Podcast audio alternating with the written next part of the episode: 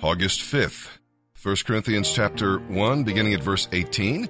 We'll go through chapter 2 and verse 5. I, Paul, know very well how foolish the message of the cross sounds to those who are on the road to destruction. But we who are being saved recognize this message as the very power of God. As the scriptures say, I will destroy human wisdom and discard their most brilliant ideas. So, where does this leave the philosophers, the scholars, and the world's brilliant debaters? God has made them all look foolish and has shown their wisdom to be useless nonsense. Since God in His wisdom saw to it that the world would never find Him through human wisdom, He has used our foolish preaching to save all who believe. God's way seems foolish to the Jews because they want a sign from heaven to prove it is true and it is foolish to the Greeks because they believe only what agrees with their own wisdom.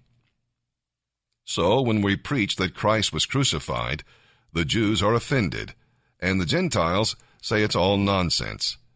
But to those called by God to salvation, both Jews and Gentiles, Christ is the mighty power of God and the wonderful wisdom of God. This foolish plan of God is far wiser than the wisest of human plans, and God's weakness is far stronger than the greatest of human strength. Remember, dear brothers and sisters, the few of you who were wise in the world's eyes, or powerful, or wealthy when God called you.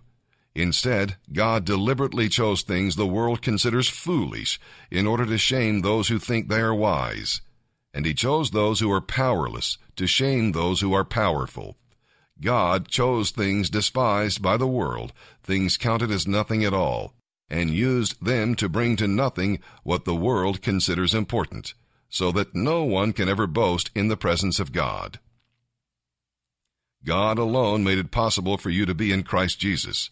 For our benefit, God made Christ to be wisdom itself. He is the one who made us acceptable to God. He made us pure and holy, and He gave Himself to purchase our freedom. As the scriptures say, the person who wishes to boast should boast only of what the Lord has done. Dear brothers and sisters, when I first came to you, I didn't use lofty words and brilliant ideas to tell you God's message, for I decided to concentrate only on Jesus Christ and his death on the cross. I came to you in weakness, timid and trembling, and my message and my preaching were very plain. I did not use wise and persuasive speeches but the Holy Spirit was powerful among you. I did this so that you might trust the power of God rather than human wisdom.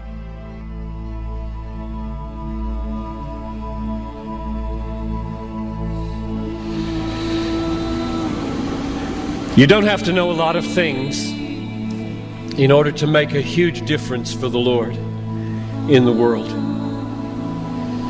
But you do need to know a few things that are great and be willing to live for them and die for them. People that make a difference in the world are not people who have mastered a lot of things. They are people who have been mastered by a very few things that are very, very great. If you want your life to count, you don't have to have a high IQ and you don't have to have a high EQ.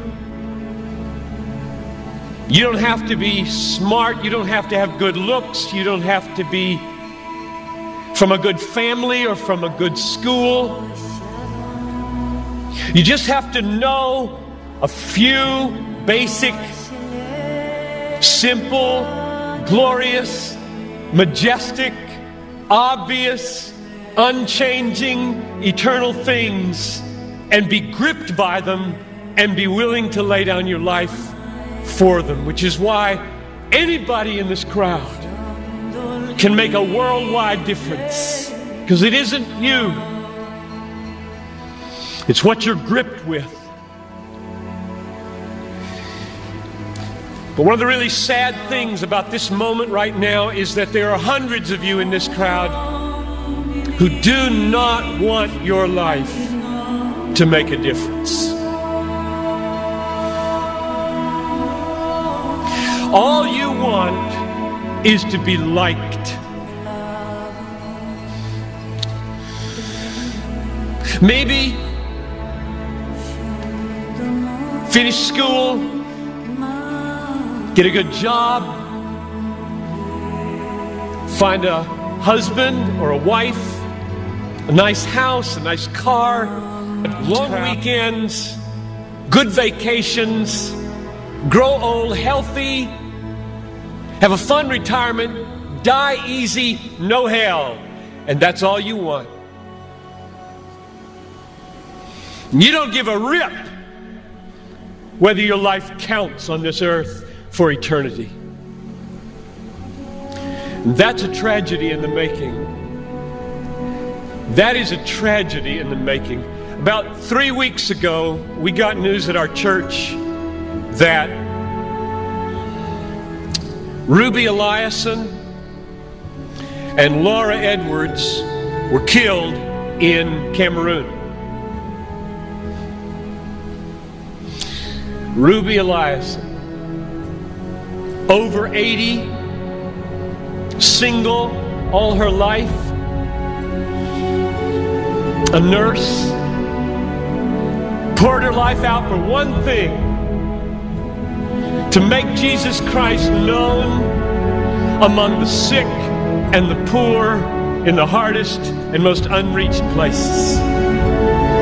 Laura Edwards, medical doctor in the Twin Cities, and then in retirement, partnering up with Ruby, also pushing 80, and going from village to village in Cameroon. And the brakes give way. Over a cliff they go, and they're dead instantly. And I asked my people, is this a tragedy?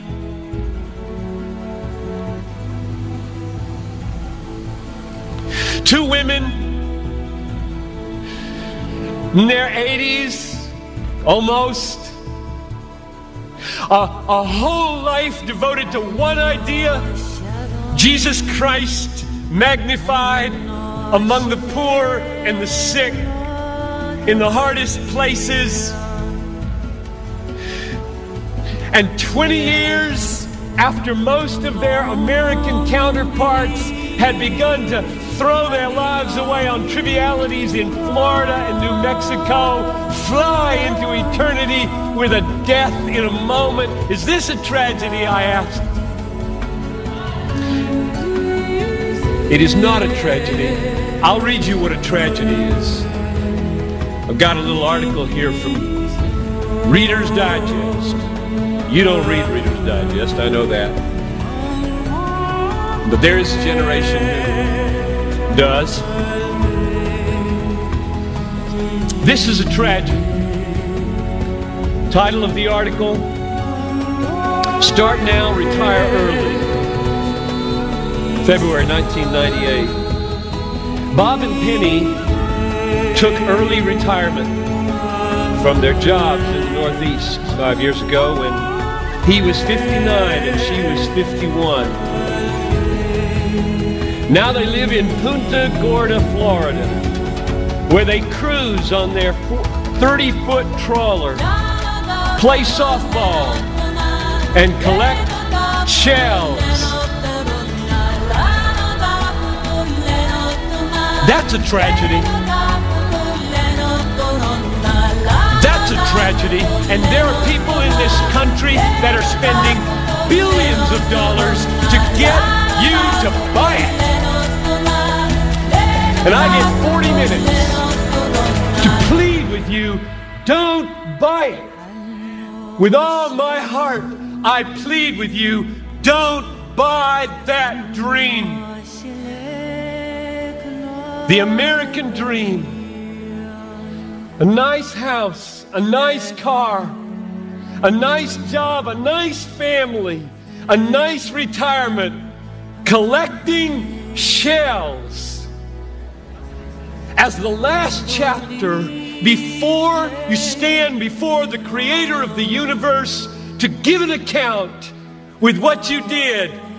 Here it is, Lord, my shell collection. Look, Lord, my shell collection. And I've got a good swing. And look at my boat. God, look at my boat, God. Well, not for Ruby and not for Laura. Don't waste your life. Don't waste it.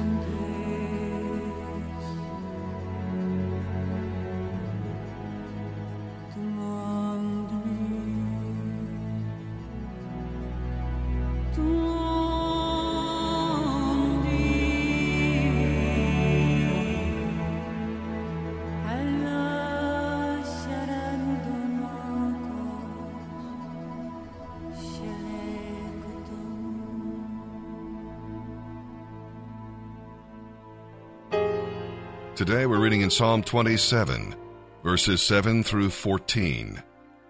What makes you afraid? Darkness? But the Lord is your light. Danger? He is also your salvation. Deficiency? He is your strength. Then why be afraid? See what He does for you. God saves you. Because he was not a priest, David could not actually go into the tabernacle but he could still rest in the Lord and trust him as his refuge. The New Testament equivalent for this is abide in me. In him is perfect safety. God smiles on you. You must go beyond merely seeking God's help. Seek his face. The smile of God is all you need to overcome the scowls of men. And God shows you the way. Satan wants to trap you but the Lord will show you the safe way. Believe His promise and walk by faith. His goodness will be with you. Oh, and very important, God strengthens you. We need strength for the battle and strength for the journey, don't we? And God abundantly provides. Be sure to take time to wait on the Lord. If you run ahead of Him or lag behind, you'll be a perfect target for the enemy. Psalm 27, verses 7 through 14. Listen to my pleading, O Lord. Be merciful and answer me. My heart has heard you say, Come and talk with me. And my heart responds, Lord, I am coming. Do not hide yourself from me. Do not reject your servant in anger. You've always been my helper. Don't leave me now. Don't abandon me, O God of my salvation.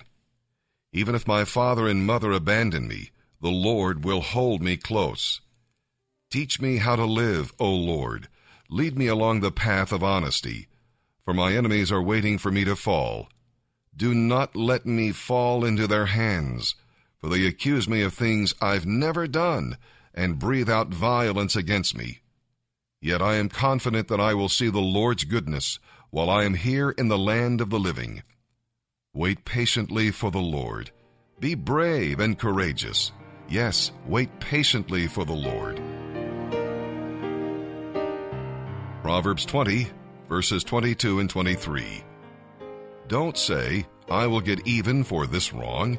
Wait for the Lord to handle the matter. The Lord despises double standards. He is not pleased by dishonest scales.